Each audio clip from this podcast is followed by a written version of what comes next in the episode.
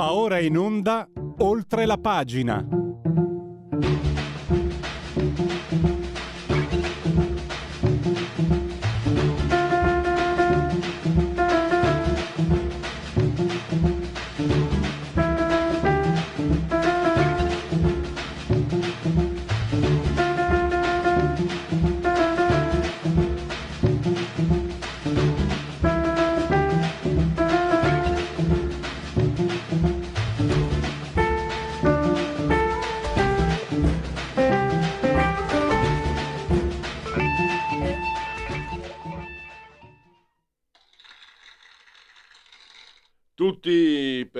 Questa sigla che è la sigla di Oltre la pagina, trasmissione di Radio Libertà. Ci state seguendo quando siete in simultanea, scoccate le 10, le ore 10 e 39.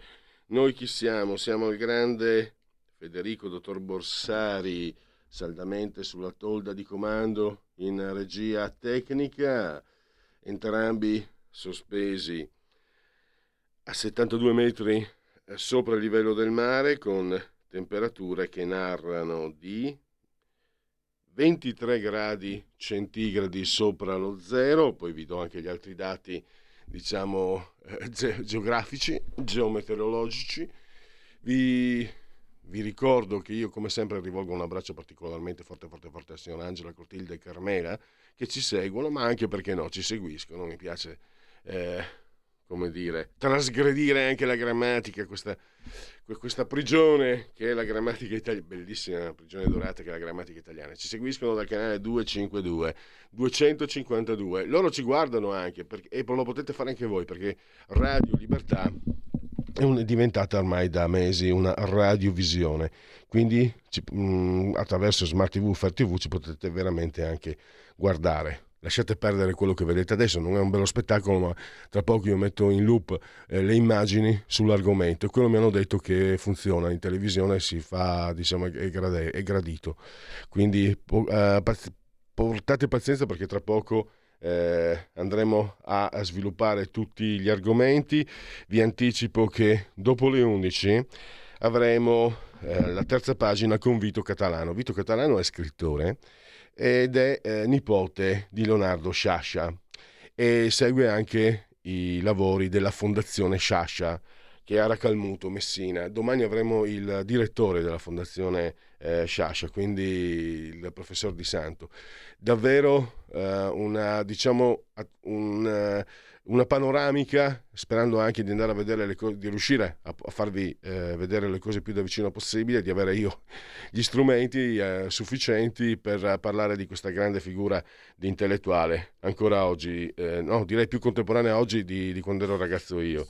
E poi, eh, lo sapete che negli Stati Uniti va forte Giorgia Meloni? Eh sì Tanto oggi ci sono anche le elezioni di midterm. Ne parleremo con Pietro De Leo. Invece restiamo, eh, beh, gioco forza Presidente del Consiglio, il bazooka di Giorgia Meloni. Non è una cattiva notizia perché eh, andrà a lenire i, le ferite del caro Bollette. Ne parliamo con Gianmaria De Francesco, de il, un attimo solo, tra, mm, abbiamo, no, Ah, c'è, perfetto. Allora, Gianmaria De Francesco de Il Giornale, che naturalmente saluto e ringrazio perché come sempre eh, è molto disponibile nei confronti dei nostri ascoltatori. Gianmaria, benvenuto e grazie. Buongiorno a tutti. Allora, eh, intitolava il tuo giornale eh, ieri l'altro Il bazooka di Giorgia Meloni. Allora, noi ci sentiamo periodicamente ormai e eh, tu ci aiuti a, a comprendere quali sono diciamo, i meccanismi delle, dell'economia, come sta andando. Allora, rispetto all'ultima volta c'è stato questo rialzo non previsto del PIL che ha portato degli effetti un po' domino eh, abbastanza insomma, positivi, diciamo sicuramente non negativi per quello che ne capisco io. E anche questo ha permesso, mi sembra, di, di stanziare questa cifra importante a tutto il 2023, 30 miliardi mi sembra, proprio contro il caro bollette. A voler guardare il pelo nell'uovo, per noi che siamo qui, Casa Radio Libertà, non si riuscirà a intervenire subito come si voleva sulla flat tax, ma non è che la flat tax sparisca, diciamo che c'è una gerarchia anche di urgenze e impellenze. Ma ti do la parola per spiegare ai nostri ascoltatori come stanno le cose e se questo inverno forse sarà potrebbe essere meno rigido di quanto avremmo potuto temere e non parlo della meteorologia. Beh, eh, buongiorno a tutti innanzitutto. Beh, eh, la, la, questione meteorologica comunque è importante perché più caldo fa, meno gas utilizziamo, meno spendiamo. In ogni caso, eh, siccome è stata rivista a rialzo la uh, stima del PIL 2022 eh, dal uh, più 3,3%, inizialmente previsto a livello tendenziale dal governo Draghi con la Nadef, l'aggiornamento dell'attuale esecutivo guidato da Giorgia Meloni ha portato l'asticella eh, programmatica del PIL al 3,7%. Questo consente di avere quest'anno un eh, rapporto deficit-PIL che è sceso, eh, che scenderà all'intorno del 4,5-4,7% e quindi il raggiungimento dell'obiettivo 5,6% unitamente all'effetto di trascinamento dell'anno prossimo, che è importante perché uh, si passa dal 3,4 previsto a livello tendenziale al 4,5 programmatico, fa sì che tra 2022 e 2023 ci sia una, una, mm, un avanzo, diciamo, ci sia la possibilità di fare maggior deficit per 30 miliardi di euro.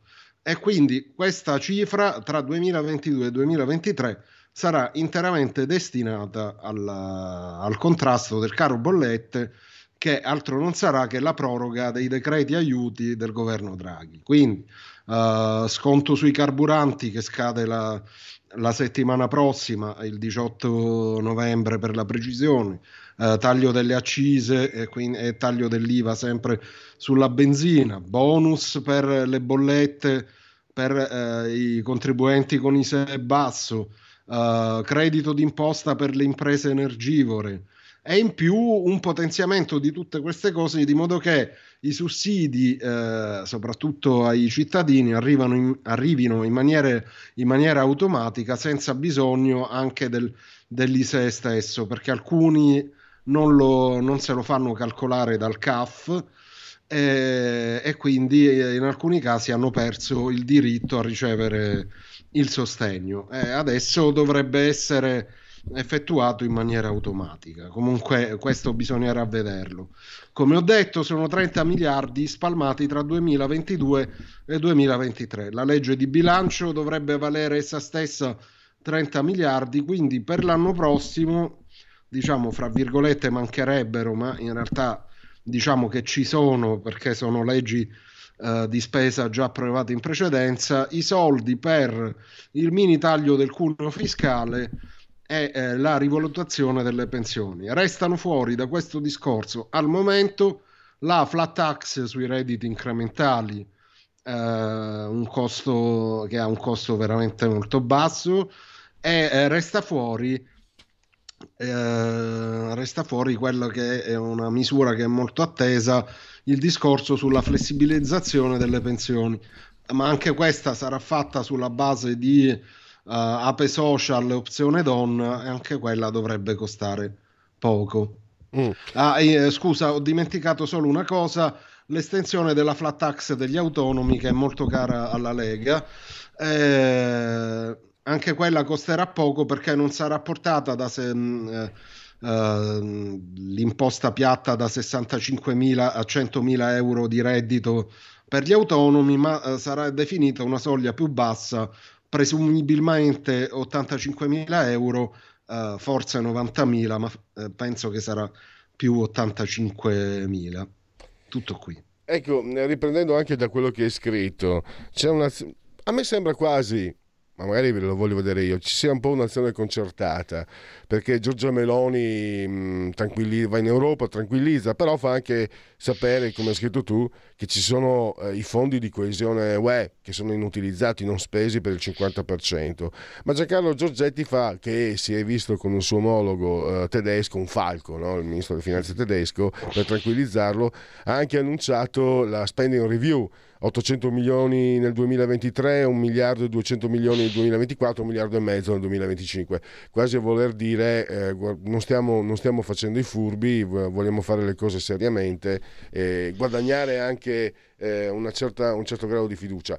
Eh, io la, ti dico quello che ho, che ho, capito, che posso aver capito io, ma chiedo a te la, la, diciamo, la lettura no? di, di, questo modus operandi, di, di, questo procedere del ministro Giorgetti e della Presidente del Consiglio eh, Giorgia Meloni.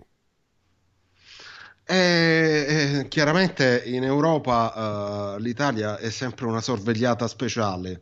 Dunque, tanto Meloni quanto Giorgetti eh, non possono andare a Bruxelles e battere i pugni, anche se uh, sull'utilizzo dei fondi di coesione non spesi uh, un accordo uh, si dovrebbe trovare, anche perché fa parte del pacchetto che il Consiglio europeo all'ultimo vertice ha presentato alla Commissione. Su quello credo che si possa trattare. Sul fatto di mostrare di avere una disciplina di bilancio, quello è un aspetto inderogabile io direi forse purtroppo, però eh, finché le cose in Europa stanno così è meglio come dire, mostrarsi seri e determinati, perché eh, innanzitutto, eh, giusto per fare un esempio, Uh, quelle, i, le cifre del um, deficit PIL che ho dato poc'anzi sono quelle che uh, erano state validate dalla, con il DEF 2022 presentato ad aprile dal governo Draghi. Quindi quello era il tetto originario di deficit che all'Italia era stato consentito, il governo non uscirà da quella traiettoria e appunto, come avevo detto, approfitterà dell'andamento migliore delle stime dell'economia per, recuper- cioè per, per farne un po' di più rispetto a quello che avrebbe invece raggiunto se non avesse toccato nulla.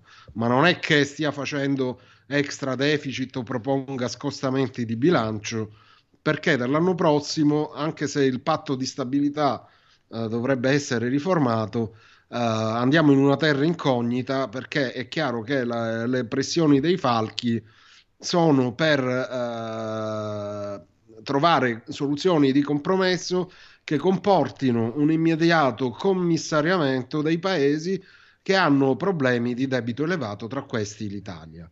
Quindi eh, più, più, determinati si è su questo punto, meglio ci si può confrontare con la Germania. Eh, forse l'avrò detto qualche altra volta in uh-huh. passato, è una Germania che non si rende conto che con queste strategie eh, sega il ramo sul quale è seduta. Uh, perché poi voglio vedere con l'Italia in eventuale default, questo ovviamente eh, è, è un'ipotesi remota, che... eh, eh il default è ben lontano, però cioè, eh, tutti questi atteggiamenti eh, sono Uh, mirati a far, uh, come dire, mettere un accento negativo sul, sulla nostra sostenibilità dei conti pubblici. Beh, eh, io vorrei vedere in un ipotetico default chi è che va in default per primo insieme all'Italia, se è la Germania o è la Francia. E eh, Maria, propenderei per la prima. Non è, diciamo, nel, nel tema dato, però mi interessa eh, la visita di Scholz uh, in Cina. Eh, mi sembra che, insomma, visti gli equilibri, visto la, la, la, la diplomazia, eccetera, eh, il premier, il presidente, insomma, con il cancelliere tedesco che va eh, in Cina, eh, insomma, qual- qualcosa fa pensare. Ma eh, diciamo, al di là di, di, quello che si può dire eh, dal punto di vista politico, perché sicuramente è una mossa politica, eh, in quanto eh, è andato a trovare il, il cancelliere tedesco quello che ha oggi è il leader mondiale che ha eh, rapporti fra virgolette migliori con Putin, migliori anche se un po' ambigui perché la Cina una, una volta dice che eh, è al fianco della Russia e che ne comprende le ragioni, ma dall'altra uh, come dire, spiega agli Stati Uniti che in fondo si può cercare una pace perché la Cina ha tutto interesse a non perdere il contatto con i mercati occidentali. La Germania è andata lì proprio per come dire, continuare, e parlo solo dal punto di vista economico, la sua uh, battaglia, la sua ricerca solitaria di, di approdi uh, da, una parte, da una certa parte finanziari, dall'altra di materie prime, perché se con i 200 miliardi di eh, extra deficit si è assicurata la possibilità di comprare gas quando e come vuole nei prossimi due anni anche dalla Russia, andando in Cina uh, si crea una corsia preferenziale per l'accesso al mercato dei semiconduttori che un po' a causa dell'inflazione delle materie prime, un po' a causa della situazione geopolitica con la Cina che minaccia Taiwan, ecco, eh, i semiconduttori sono diventati molto costosi e meno reperibili sul mercato. Lo vediamo quando eh, si va ad ordinare una macchina che ancora eh, un'automobile che ancora ha le risorse per acquistarla. Eh, vedrà che i tempi di consegna si sono molto allungati rispetto a, tempo, a, tanto, a qualche anno fa, eh, proprio per via della carenza dei semiconduttori. Quindi è una scelta da un, di, da un certo punto di vista politico, perché la Germania si colloca in questa zona d'ombra eh, rispetto alla, all'asse della Nato che sostiene l'Ucraina, e dall'altra è una scelta economico finanziaria che fa vedere che l'Unione Europea in realtà non esiste perché nel momento in cui gli interessi della Germania non sono garantiti, la Germania fa da sé e, e saluta tutti quanti gli altri. E prima di, di concludere, tor- tornerei un passo indietro, torniamo il DEF. Una curiosità, ma che, quali sono, per quello che ti risulta, quali sono i parametri che vengono adoperati quando si fanno queste proiezioni, queste previsioni? Perché tu tu mi sembra proprio, avevi scritto, eh, era, era già un, c'erano già dei segnali positivi l'ultima volta che ci siamo sentiti. Detto, eh, se non sbaglio tu avevi scritto che, c'era, era stato l'effetto di, di, una stagione eccezionale per il turismo. Però guarda, io ti dico, anche se eh, tu sei, eh, io ho anche stufo di sentire tutti questi albergatori esercenti e non troviamo nessuno perché c'è il reddito di cittadinanza e, trovi, e dobbiamo chiudere alle 7 eccetera. Insomma non serve essere uomini di mondo per, per, per capire eh, che sarebbe stata una, un'annata fuori dal comune, eh, quella del turismo italiano, per fortuna di tutti, tra l'altro. Ecco, mi stupisco un po' questi, perché poi no, si, fanno tanti, si, fanno tanti, conti, tanti, tante strategie su quelle che sono le previsioni, ovviamente. E stupisce quando ci sono queste sfasature, ma è un mezzo punto, ma mezzo punto su, su, su 4 comincia già a essere una percentuale importante. Eh, sicuramente sono, ecco, dal, dal, punto di vista eh, strettamente eh, macroeconomico, eh, lo, lo, scenario di previsione eh, dal punto di vista dei settori è sempre eh, molto difficile, un terno all'otto. pensiamo che forse l'industria avrebbe potuto andare meglio nell'ultimo trimestre e invece ha fatto meno 0,1, andare peggio. E tutto sommato il meno 0,1 trimestre su trimestre dell'industria è, diciamo, una, è, un, sostanziale, è un sostanziale pareggio che però ci fa capire che eh, siamo di fronte al momento di svolta negativo. Quello del turismo era uh, più difficilmente prevedibile perché eh, anche se le riaperture hanno fatto bene, quello che si vede un po', anche se l'inflazione comincia a pesare, è che comunque la domanda interna va bene. Ok, la, il boom degli arrivi dall'estero, ma gli italiani sono ancora determinanti per, per il settore turistico alberghiero e comunque siamo entrati nel, eh, lo stiamo attraversando a dicembre finisce, siamo nel trimestre dove il settore turistico va un po' più in difficoltà, tranne quello di montagna ovviamente. E invece per quanto riguarda la parte proprio non previsiva, ma quella che attiene più alla, alla, all'aspetto umano, io sottolineerei che c'è eh, un dato che molto spesso, sia in passato che nel presente, viene utilizzato eh, come dire, per uh, far quadrare i conti nel momento in cui si presentano questi uh, documenti. E questo parametro è l'inflazione, che poi, mm. uh, siccome l'inflazione, come molti sanno, è calcolata su un paniere di beni, per cui copre eh, solamente una parte di quello che poi eh, compone il prodotto interno lordo, che riguarda tutte le attività economiche, all'interno del PIL ritroviamo l'inflazione con il nome di deflatore del PIL stesso.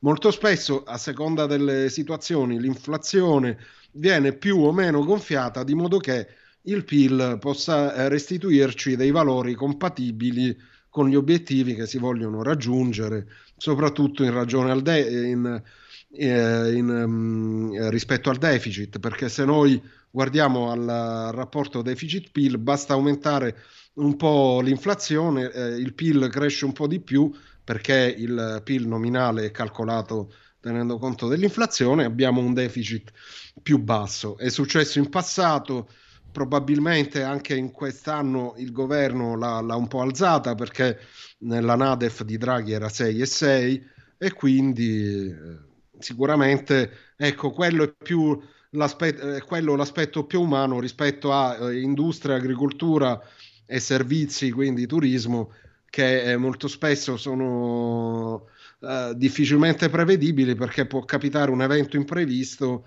che cambia tutto lo scenario. Siamo arrivati al termine. Io ringrazio ancora Gianmaria De Francesco del giornale. Grazie davvero e a risentirci a presto, Gianmaria. Grazie a voi.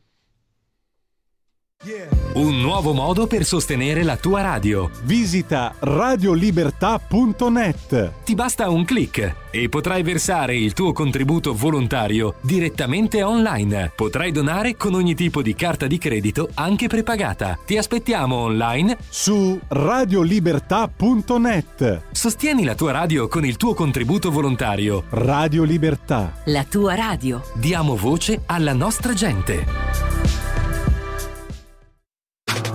Stai ascoltando Radio Libertà. La tua voce libera, senza filtri né censura. La tua radio.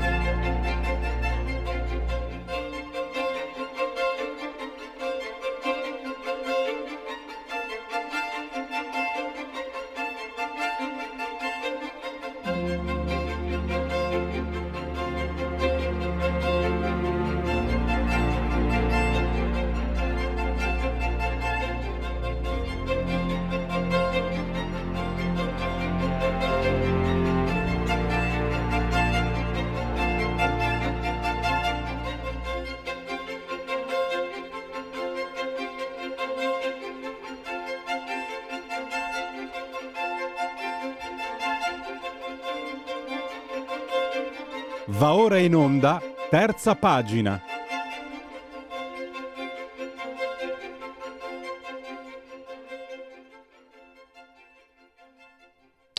La terza pagina di Radio Libertà è in una due giorni che dedichiamo a un gigante del pensiero del secondo dopoguerra, anche se poi andiamo un po' a capire, a capire meglio, perché lui per primo certe esagerazioni non avrebbe amate. Sto parlando di Leonardo Sciascia. Andiamo, beh, non serve scoprirlo, ovviamente. Domani avremo il, um, il, professor, il, professor, Di Santo, che è il uh, presidente della fondazione eh, Leonardo Sciascia di Racalmuto.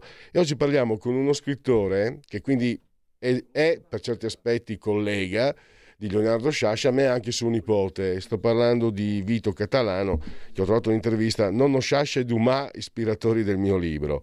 E allora, innanzitutto fatemi dare il benvenuto e anche un grazie per la sua eh, disponibilità a Vito Catalano. Benvenuto, dottor Catalano. Grazie, buona giornata a tutti voi, agli ascoltatori, grazie a voi.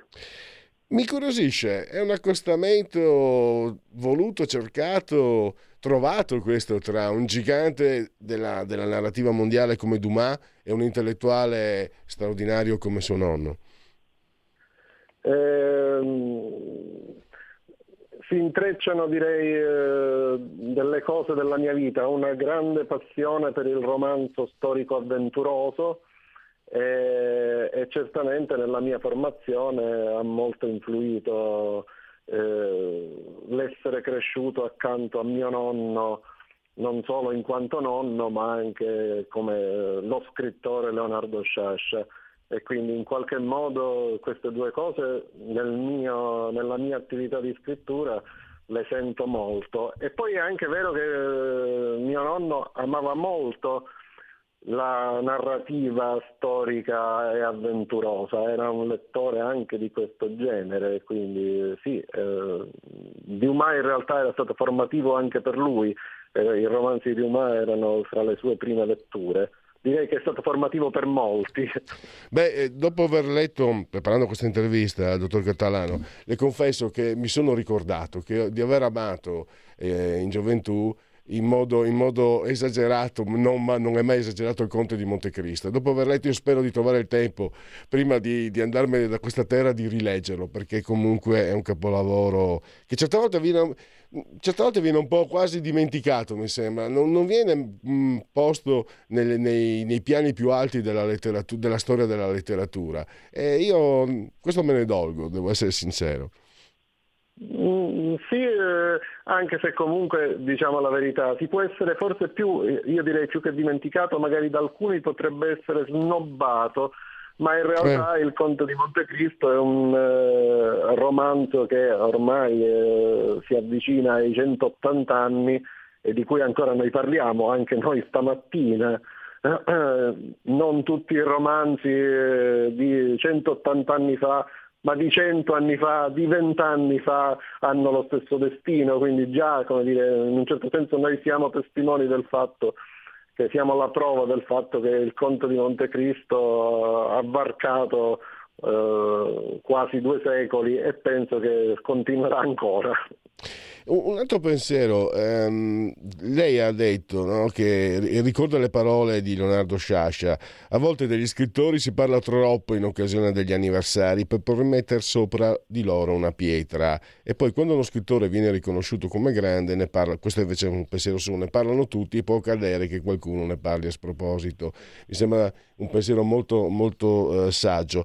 Eh, io da, dall'esterno però ho l'impressione eh, catalano che suo nonno comunque non sia uno di quelli celebrati nel, nel, lo scorso anno era il centenario della sua nascita.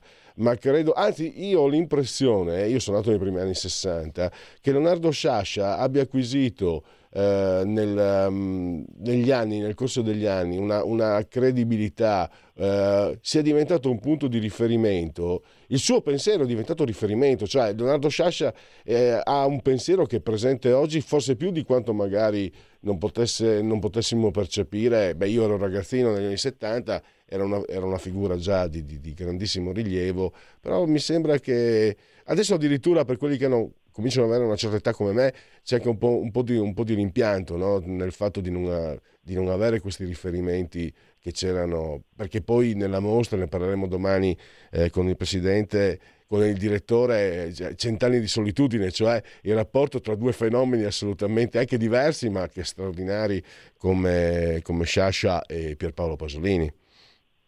Eh, sì, io sono d'accordo con tutto quello che lei ha detto. Eh, e certamente Leonardo Sciascia è anche adesso, come era nei suoi anni, punto di riferimento, eh, però appunto per questo alle volte eh, viene indicato come punto di riferimento da um, figure che poi di fatto non ce l'hanno come punto di riferimento, se noi poi andiamo a vedere quello che fanno o quello che scrivono. Eh, e questo si lega al, lei ricordava quello che avevo detto io, mm. le, le, mie frasi, cioè alle volte viene citato a sproposito perché è vero che è diventato un punto di riferimento di tanti, eh, però alle volte è soltanto un punto di riferimento di facciata, appunto perché è punto di riferimento, però nel momento in cui uno legge eh, qualcuno che dichiara di avere Sciascia come punto di riferimento e uno sa chi è quel qualcuno, dice ma tanto riferimento non mi pare, però è così e, anche per tornare al convegno che c'è stato alla Fondazione sulla generazione di Sciascia e Pasolini, è veramente impressionante adesso a distanza di qualche decennio vedere quanto l'Italia abbia prodotto eh, sul piano culturale mh, in quegli anni, cioè quante figure di intellettuali,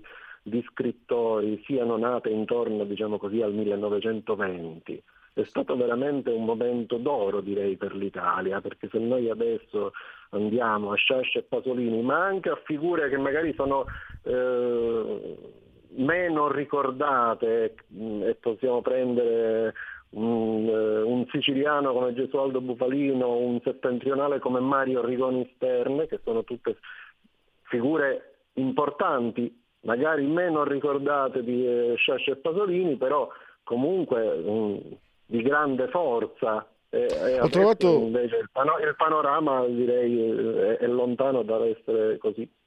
Ho trovato una frase, proprio Gesualdo Buffalino, del 1920, eh, amico di suo nonno, che mi sembra renda quello che, quello che, che, che correva, il pensiero che correva. È più facile amare gli altri che se stessi, degli altri si conosce il meglio. È una frase che, che mi sembra rifletta anche un modo di, di, pensare. Mi sembra che suo nonno, e comunque lei, lei dice bene, eh, un po' Eh, molti no, pensatori nati in quegli anni, un, un, pensiero circolare, un pensiero che va eh, prima ancora, che mette l'indagine prima della, della ricerca, prima dell'obiettivo. Dicevo al nostro tecnico che per come lo percepisco, per, l'ho sempre percepito per certi aspetti, come non sono sono appassionato, sono lettore, non sono ovviamente un addetto ai lavori della cultura, ma mi sembra che eh, Leonardo Sciascia sia quell'intellettuale, ma lui non, non, da solo, che fornisce delle risposte dove tu nemmeno ti immagini le domande. È questo che cioè, ti, ti, ti, porta sempre a scoprire, a scoprire, a scoprire, seguire i pensieri. Nella, nella narrativa, ovviamente, eh, Il giorno della civetta è forse il romanzo più popolare, ma anche negli altri scritti. Nelle sue interviste, io ricordo un'intervista eccezionale eh, data a una giornalista dove spiegava la realtà, eh, dove, dove, dava una lettura della femminilità siciliana sconvolgente per certi aspetti, o il suo discorso alla morte di Pasolini, quando dice cioè, eravamo un po' ci eravamo un po' distaccati perché lui pensava che io fossi, e forse non una torta, un po' razzista nei confronti dell'omosessualità e, e, e sono, sono, parole che poi portate avanti eh, con... Uh, con una preparazione, con, una, con, un modo anche, come, sapeva, come che aveva Leonardo Sciascia, permette agli altri di pensare, mi sembra. Lei che, che ha avuto un, un, rapporto affettivo, ovviamente, io ho visto le foto, eh, da, da proprio, posso dire, sto parlando troppo, eh, sa cosa mi è sembrato? Mi sembrava suo nonno. Allora io ho fatto militare tanti anni fa, no? ero nell'aviazione e avevo il maresciallo palermitano, si chiamava Tona, anche se abitava al nord, ed ero in una base missilista dove c'erano anche gli americani. Noi eravamo degli spiantati, gli americani erano super equipaggiati. Quando nella loro, quando nella loro perché Alfa Bravo Charlie, due erano controllate dagli americani, quando non funzionava un missile nella loro base, chiamavano il maresciallo Tona. E io mi ricordo andavamo, perché poi andavamo anche noi italiani, lui si metteva dentro l'hangar, metteva una sedia, si sedeva, guardava, si accendeva la pipa, poi diceva avete controllato questo e quello, andavano a controllare tutto a posto. Non so perché mi ha dato l'idea che suo nonno fosse un po' di, di questa stessa eh, pasta. Eh, eh, sì, mio nonno era eh, in realtà un tipo molto eh, misurato in tutto, quindi anche nei movimenti, nelle parole, quindi in un certo senso è così, si, si sedeva e parlava, poteva essere un racconto fatto a me, eh, ero il nipotino, o anche con eh, i suoi ospiti. Un, un, suo amico che era un vicino di campagna eh, che mio nonno conosceva da, dalla giovinezza, che è stato un, amico di mio nonno ed era una persona intelligentissima, morto qualche anno fa, ha detto secondo me una frase su mio nonno molto giusta nella sua semplicità. Eh, non parlava molto, ma quelle poche parole che diceva faceva bersaglio. Ed era così. In un certo rientra questa immagine Mare... del, del, maresciallo che lei ricordava. Il allora, maresciallo Tona, uguale. controllato questo. Ci saremmo buttati nel fuoco, anche perché sapevamo che lui non ci avrebbe buttati nel fuoco, il maresciallo Tona. Eh, tra, l'altro, eh, suo nonno tra l'altro parte anche bene perché all'istituto magistrale tra i suoi insegnanti c'è Vitaliano Brancati, non so se mi spiego, perché abbiamo un altro... Diciamo che erano anni, erano anni buoni eh, Catalano rispetto... Ogni tanto a lei succede di fare comparazioni con il presente o eh, è meglio evitare per non cadere nella trappola magari di, di, di eh, nostalgia o rimpianti che a questo eh, punto... No, no, non mi capita. Effettivamente forse come dice lei è una trappola, però sì, pur, purtroppo mi capita anche spesso, quindi nella trappola ci cado spesso. Eh, però sì, mh, mm, devo dire, magari è anche un po' così nella vita succede quando si va avanti negli anni, si pensa con nostalgia al passato, però effettivamente mi pare che eh, lei adesso ricordava delle fotografie che ha visto, insomma, eh, avere eh, attorno a un tavolo Leonardo Sciascia, Gesualdo Bufalino, il pittore Piero Guccione, eh, adesso insomma, lo stesso scenario difficilmente mi sembra si possa ripetere, ma non mi sembra nemmeno solo una cosa italiana. Eh, e poi volevo ritornare a una cosa che lei aveva detto prima a proposito di mio nonno, l'indagine.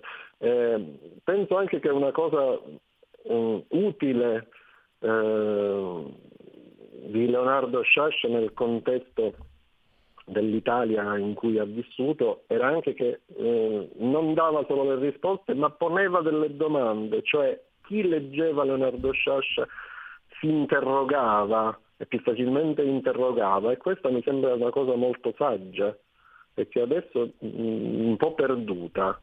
Cioè, mi sembra che molta gente anche non, non si interroghi, ha una risposta magari confezionata da altri e, e, e, non si interroga, invece di interrogarsi mi sembra una cosa molto intrecciata con eh, i bei lati dell'uomo.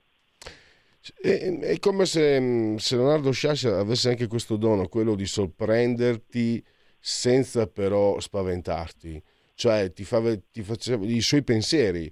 Eh, nelle interviste, nei romanzi, nelle, negli articoli, collaborò anche con il Corriere della Sera, eh, ha questo dono. Tra l'altro volevo anche ricordare tanto per restare nei temi ed essere io sono un nostalgico che a metà basta. Non ho rimpianti ma nostalgie tantissime e mi piacciono mi fanno compagnia. Cioè eh, ho letto che non so se mi spiego, Italo Calvino scrive ad Alberto Carocci, che era eh, direttore di una rivista culturale, ti accludo uno scritto di un maestro elementare di Racalmuto che mi sembra molto impressionante e ovviamente il maestro di... anche tra l'altro anche sua nonna eh, Maria Andronico no? era maestra elementare sì sì sì, sì.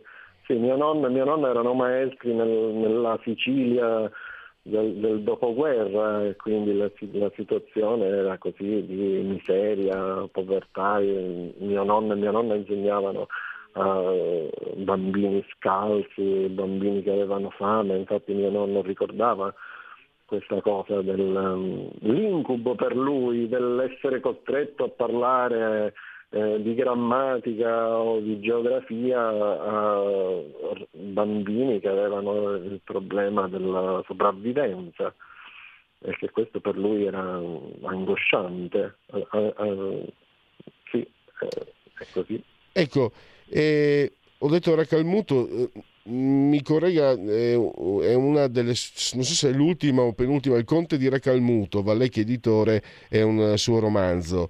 E quando scrive, pensa, mi perdoni una domanda anche un po' volgare e me ne vergogno, ma è il mestiere che, fa, che, che porta. Ma lei quando scrive pensa di essere, ha, ha, presente di essere il nipote di Leonardo Sciascia o invece assolutamente si sente completamente libero? O, o dopo aver scritto...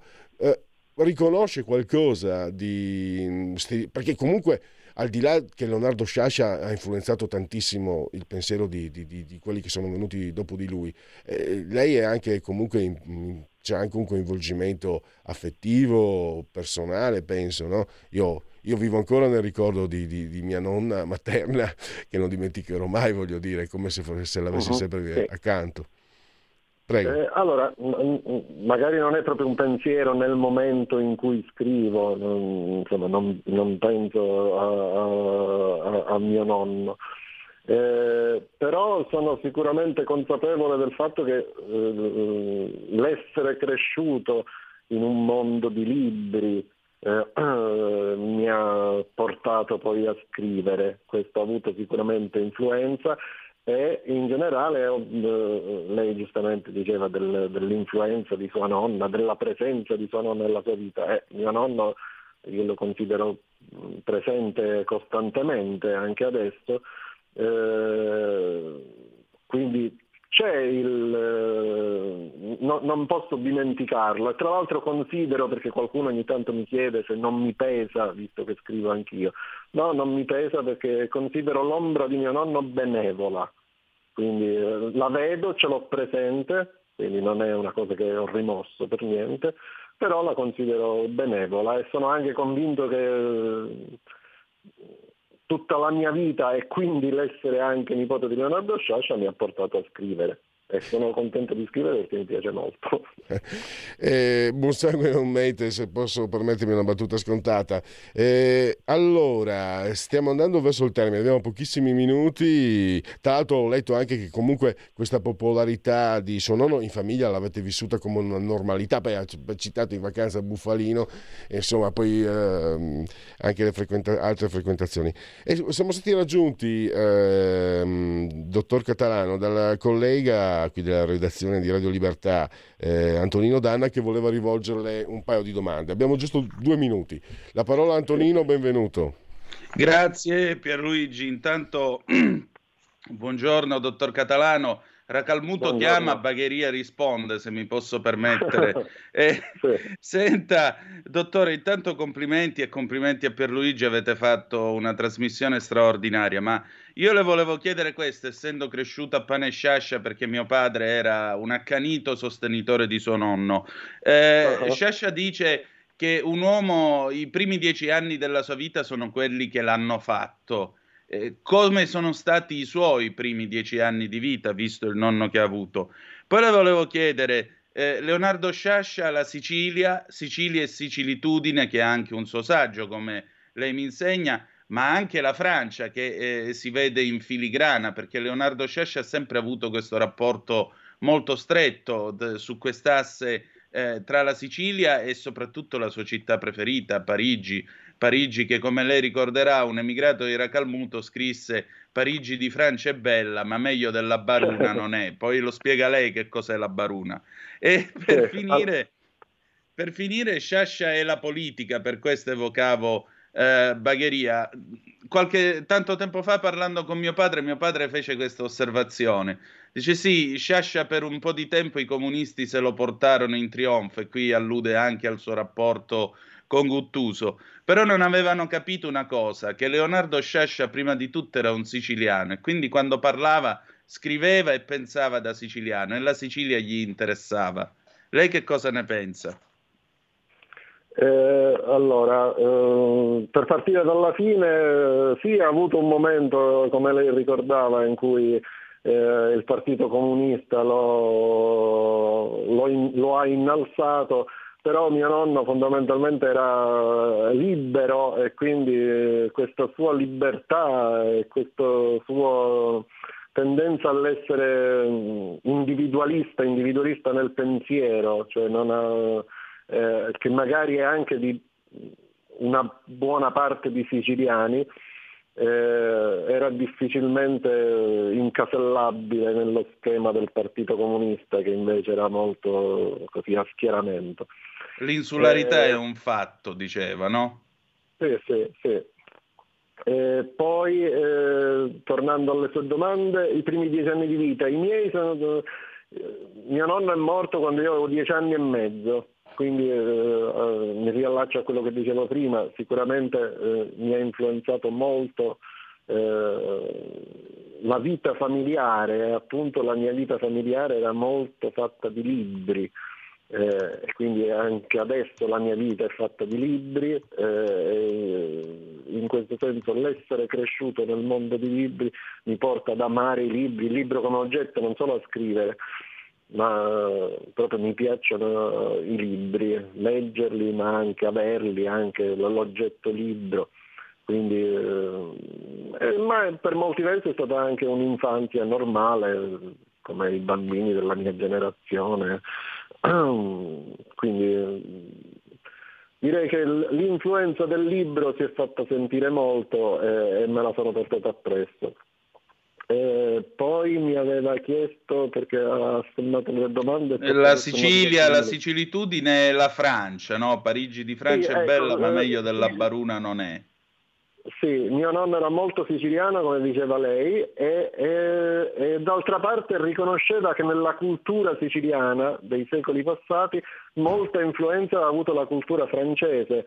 Anzi, più di una volta ha detto che nella Sicilia del Settecento eh, c'erano molti libri francesi, ma in realtà non c'erano invece libri spagnoli e la Spagna nei secoli ha dominato la Sicilia, è una presenza dire, che ha influenzato molto la vita della Sicilia nella storia, però il, i libri erano quelli della Francia, non quelli della Spagna. Quindi in un certo senso riconosceva nella sua passione per la Francia e nel fatto che la cultura francese lo avesse influenzato, una specie di continuità con eh, la storia culturale della Sicilia. Eh, il modo di dire racalmutese, eh, la Baruna è una piazza di Racalmuto dove anticamente, adesso non più, c'era la fiera. Il, mer- il mercato, c'era la fiera, quindi era anche una piazza, come dire, sporca in un certo senso, quindi il, il racalmutese che ha coniato questo modo di dire voleva dire anche il posto più affollato e che può essere pure maleodorante di Racalmuto, per me è meglio di Parigi. Sì, è ancora comunque rimasto come modo di dire a Racalmuto, ancora nel 2022 resiste. Meno male. Sono, sono, sono veramente eh, dolente. Purtroppo lo spazio è tiranno. Eh, io sarei rimasto qua ore anche ad ascoltarvi, devo essere sincero.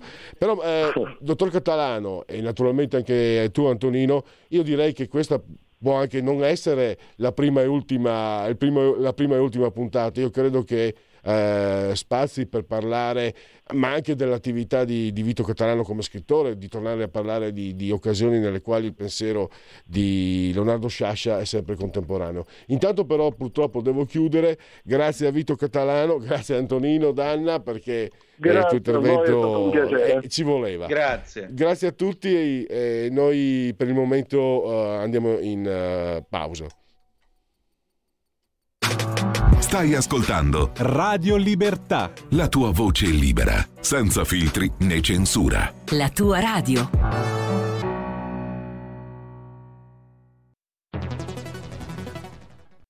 C'è chi te la racconta sbagliata e chi te la racconta male. C'è chi te la racconta tagliata e chi te la racconta al contrario e chi non te la racconta affatto. QDS te la racconta giusta Ogni giorno la tua terra, il suo presente, le sue attese, la sua volontà di rinascita. Leggi, abbonati, scegli il quotidiano di Sicilia. L'informazione giusta per crescere insieme.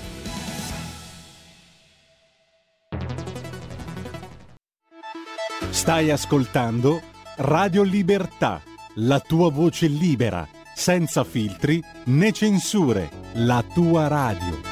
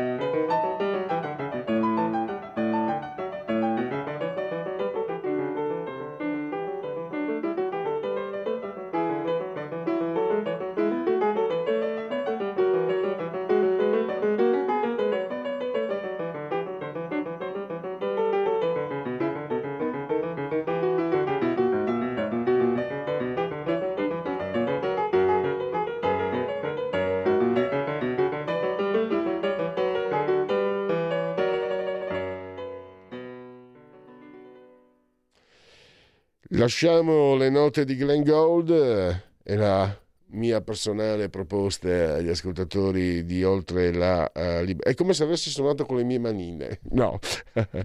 Allora no questa questa ottimo eh, questa ottima offerta proposta musicale e andiamo addentriamoci eh, nella realtà politica perché negli Stati Uniti eh, proprio oggi si tiene un appuntamento che abbiamo imparato nel corso degli anni avere tutta la sua importanza, le elezioni di mid-term. Eh, eh, abbiamo sentito anche che Trump ha detto che il 14 di novembre, quindi tra sei giorni, farà delle importanti rivelazioni.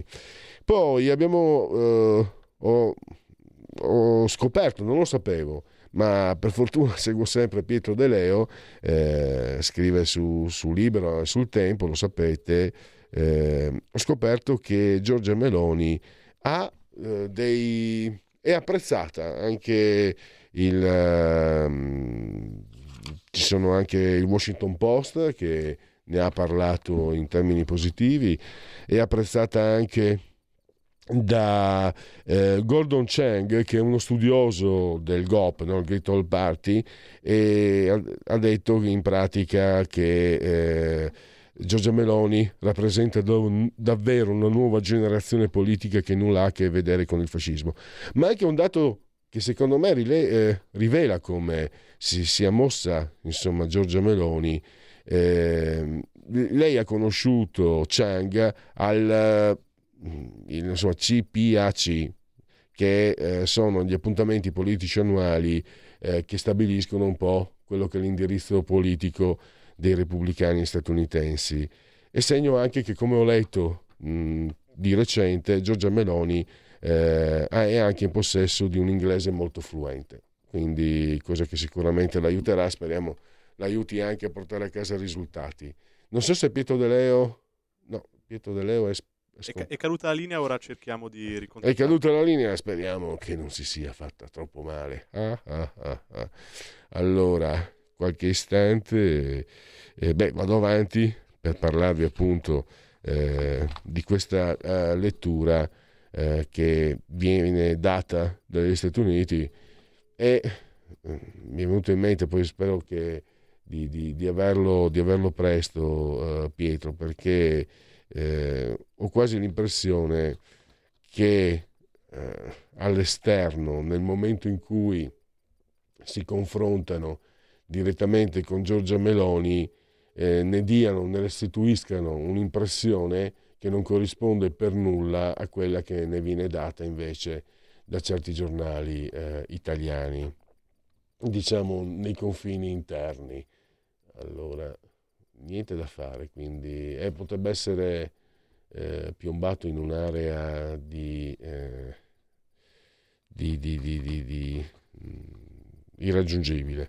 E va detto anche che appunto eh, Giorgia Mel- con Giorgia Meloni eh, si chiude finalmente il cerchio che si era aperto eh, nove anni fa, un'altra polit- politica, no, anzi il contrario, comunque anche lei romana, non so politica, o volete capire, non so politica. E non c'era bisogno, signora Taverna, che ce lo dicesse, ce ne eravamo accorti a una prima occhiata.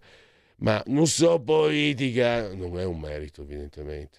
Eh, non è assolutamente un merito, lo abbiamo visto nei confronti della signora Taverna e invece vediamo che Giorgia Meloni politica lo è. Giorgia Meloni, Matteo Salvini, insomma sono esponenti eh, che vengono proprio dalla militanza, vengono dalla base, eh, persone che hanno fatto il loro, il, loro, training, la loro gavetta, che sono emerse, riconosciute, la cui leadership è stata riconosciuta dai, dai voti eh, degli altri, quindi de, degli altri eh, militanti. Quindi eh, questo, oggi non so se sarà buono, questo, oggi, questo potrebbe essere comunque un...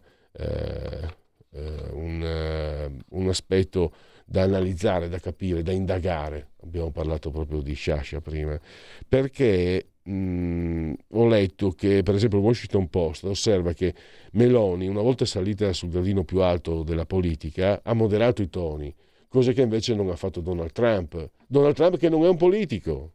E lui è, no, non so come si dica in newyorkese, uh, in not political, uh, che ne so adesso, politic man, non lo so come lo dica, uh, so che comunque... Um, eh, non, è, non, è, un politico e forse in alcune cose, in alcuni aspetti si è visto e, e forse magari, cioè, a parte vabbè, li conosciamo quelli che stanno dall'altra parte, qualsiasi, ora, qualsiasi cosa tu, facessi, tu faccia loro ti, ti fulminano insomma, se, se, se, se inventi, inventi il, l'antidoto alla fame nel mondo ti dicono che così rovini il mercato, insomma qualsiasi cosa, quelli là lo sappiamo. Però magari certe volte certi atteggiamenti possono favorire il gioco di chi eh, non ti ama. Allora, andiamo intanto, che tempo non aspetti tempo, andiamo con il Segui la Lega, che eh, eh, fa parte degli appuntamenti fissi.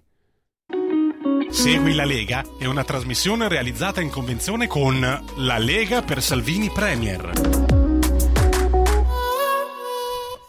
legaonline.it, scritto legaonline.it, sono sul sito.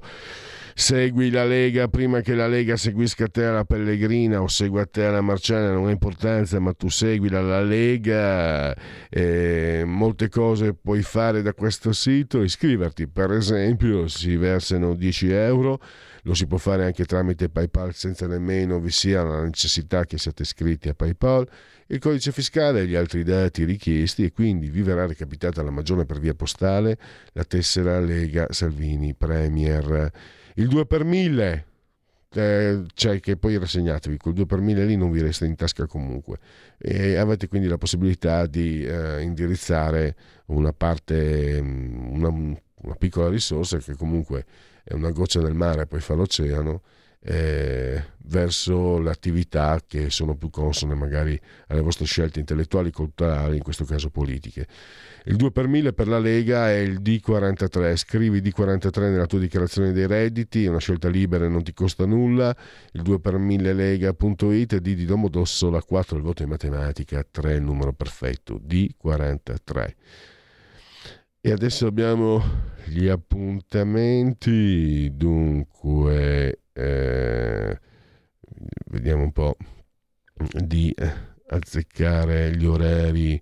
Eh, allora, domani Riccardo Molineri, presidente dei parlamentari leghisti a Montecitorio, domani sera alle 22 controcorrente. Eh, rete 4, 22 e 20 per la precisione, 22 e 20 controcorrente, rete 4, Riccardo Molinari. Ai Broncos, i Broncos cosa faccio? Aspetta.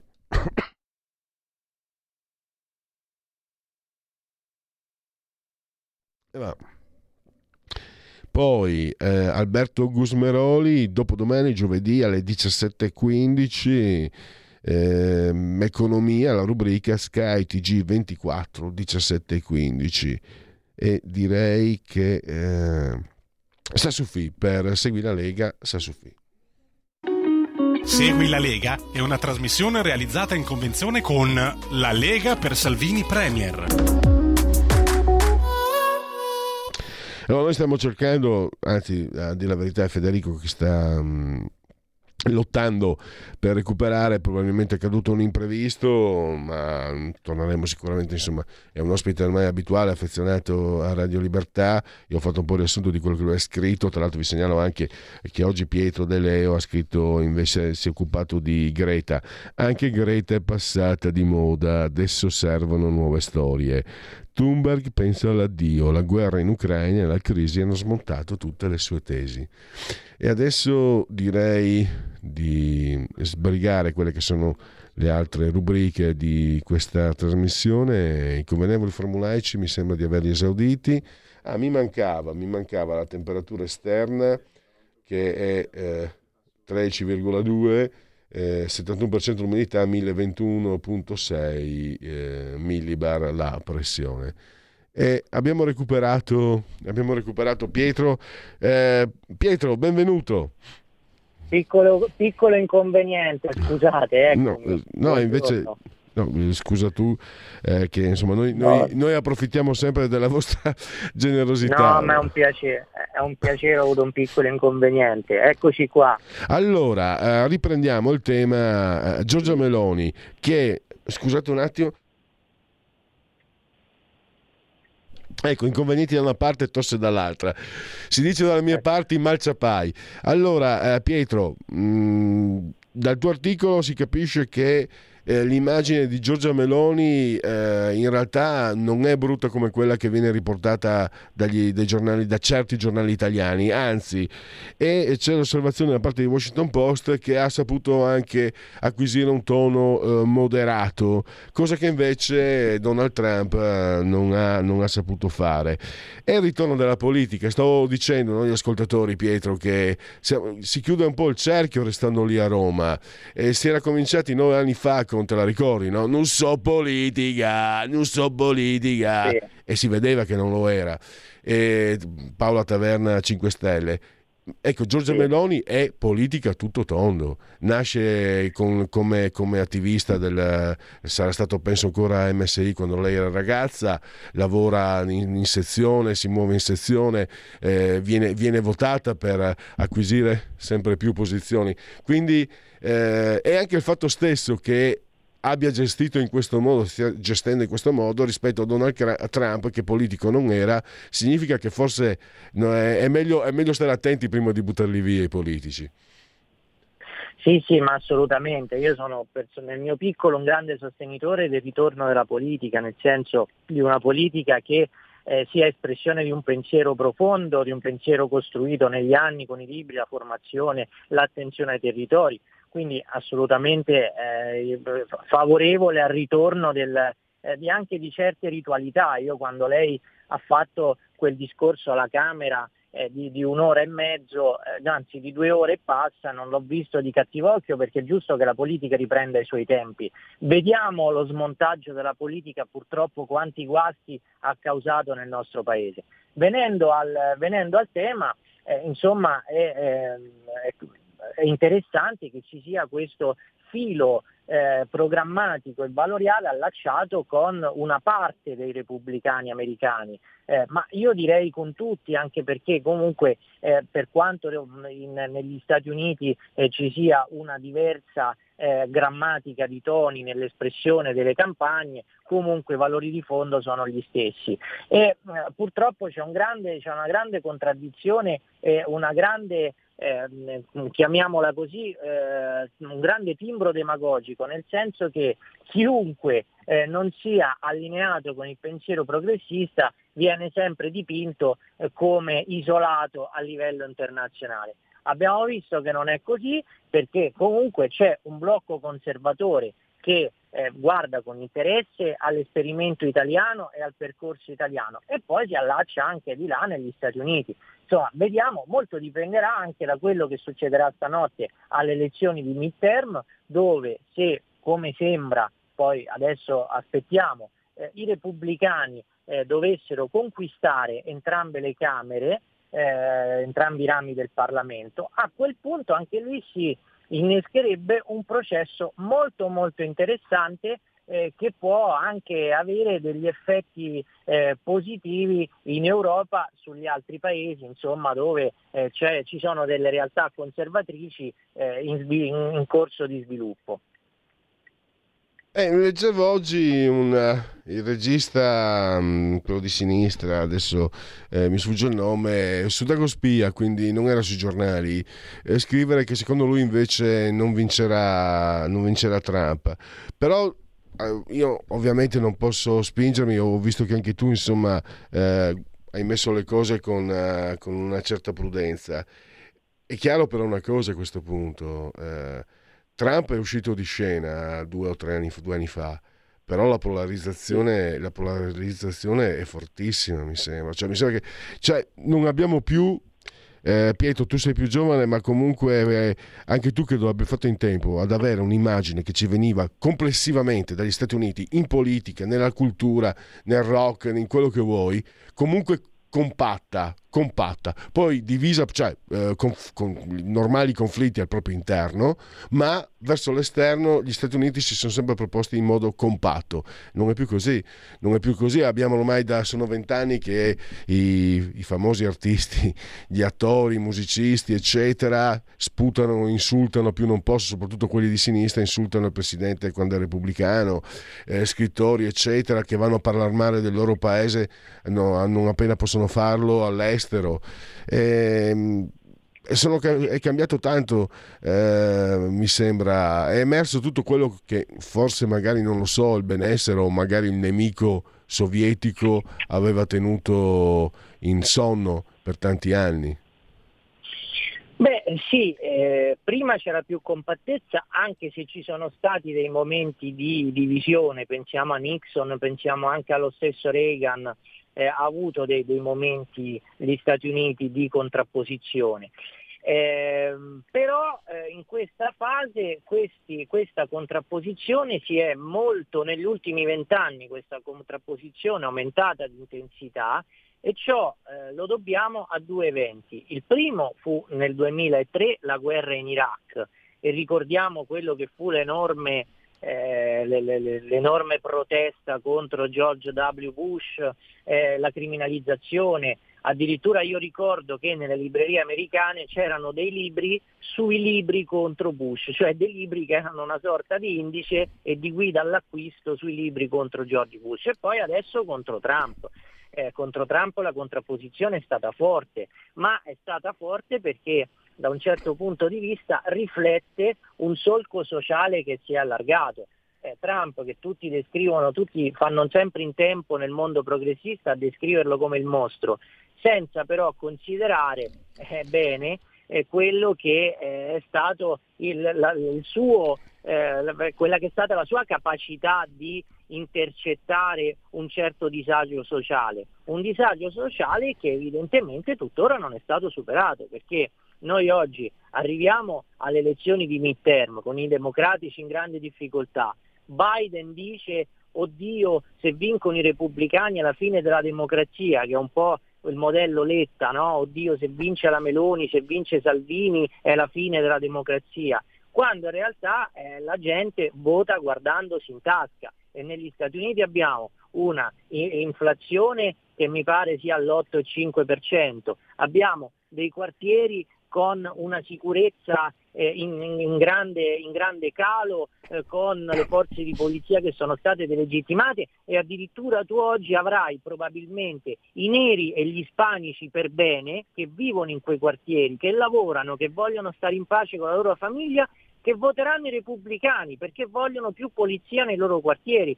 Cioè hai una sinistra che come al solito grida al lupo al lupo facendo guerre demagogiche eh, che non riesce a captare eh, i sentimenti popolari eh, che invece guardano all'economia, al lavoro, alla lotta alla povertà vera, eh, alla competitività delle imprese e soprattutto ad una transizione energetica eh, che non faccia macelleria sociale, come purtroppo è successo in America prima di noi ai tempi di Obama, perché una delle grandi, eh, delle grandi leve che hanno spinto la prima vittoria di Trump par, dico prima perché probabilmente riscenderà in campo un'altra volta, eh, insomma è dovuto proprio a questo, è dovuto al fatto che quando Obama eh, fece passare eh, l, fece una legge secondo cui si passava dal carbone al gas naturale con troppa velocità, eh, a quel punto nella Rust Belt, nella, nella cinghia della, della, della ruggine dove, dove, ci sono tante imprese, molti operai sono andati a casa e hanno votato Trump perché erano disperati.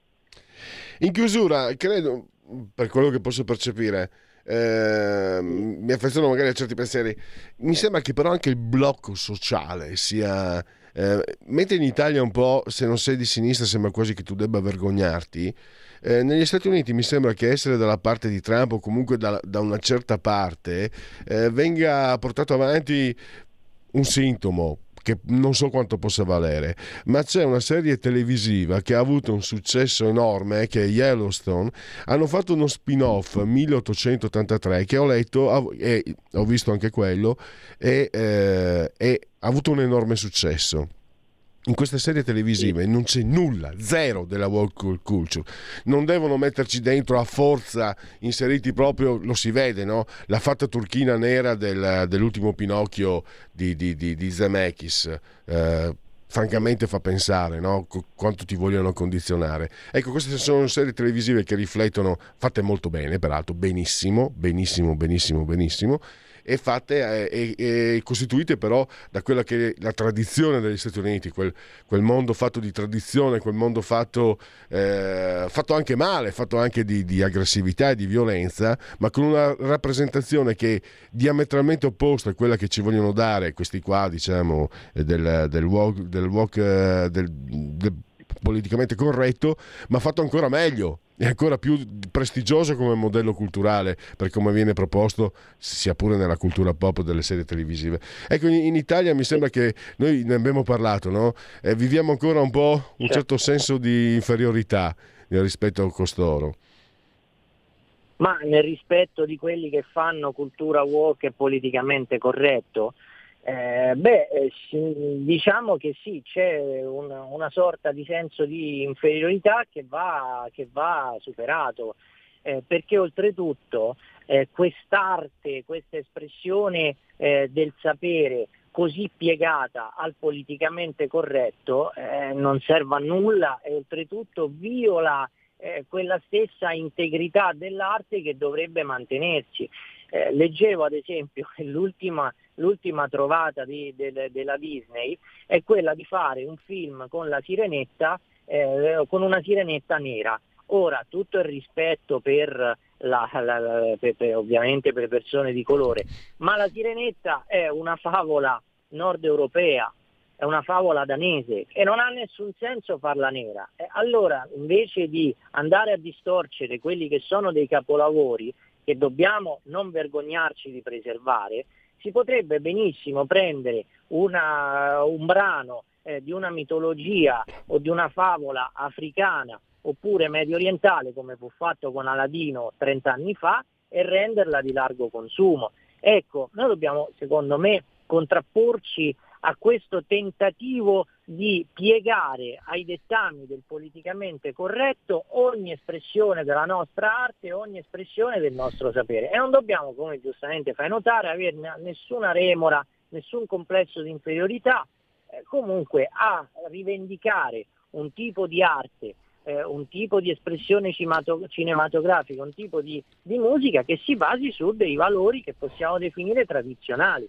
Ad esempio, se noi prendiamo eh, i film di Clint Eastwood, eh, dall'ul, dal, dall'ultimo Cry Macio al penultimo The Mule, noi vediamo dei valori forti eh, di un'America profonda che non offendono nessuno, ma che oltretutto ti, ti, ti calano in un sentimento che è largamente diffuso. Ecco, lì tutte le volte poi ci sono quelli del mondo progressista, della critica progressista che hanno il ditino alzato ma non hanno nessuna ragione di farlo è molto più dignitoso rivendicare dei valori autentici purtroppo che rendere artificioso e non autentico una cosa che invece ha delle radici storiche come l'epica, come le favole, eh, come eh, degli elementi che si trasmettono nella tradizione. Ecco, questa appunto è una delle grandi sfide culturali che abbiamo di fronte. Pietro, siamo alla conclusione, io un nome ce l'ho già pronto, lo, lo scrittore anglo-nigeriano, anzi nigeriano, Amos Tutuola, La mia vita nel bosco degli spiriti, se venisse proposto nel modo giusto diventerebbe, un, è già stato un successo, ma diventerebbe amatissimo e, e, e, secondo la tradizione della narrazione africana. Eh, Pietro De Leo, eh, libero, il tempo, grazie ancora e a risentirci a presto. Grazie a voi, alla prossima. Genetriaci, uno solo, non c'è più tempo nel decimonono giorno di Brumaio, ovvero sia un venerdì e magari venerdì martedì, martis 9 di novembre, anno domini 2022-2022, che dir si voglia, uno solo, Eric Heuerbach, un filologo molto importante, Francesco d'Assisi, l'essenza della sua natura e il vigore del suo comportamento si fondano sulla volontà di un'imitazione radicale e pratica di Cristo. Eh? E però Chiudiamo, grazie al grande Federico Dottor Borsari, saldamente sulla stolla di comando Energia tecnica, e grazie a tutti voi per aver scelto anche oggi Radio Libertà. Miau.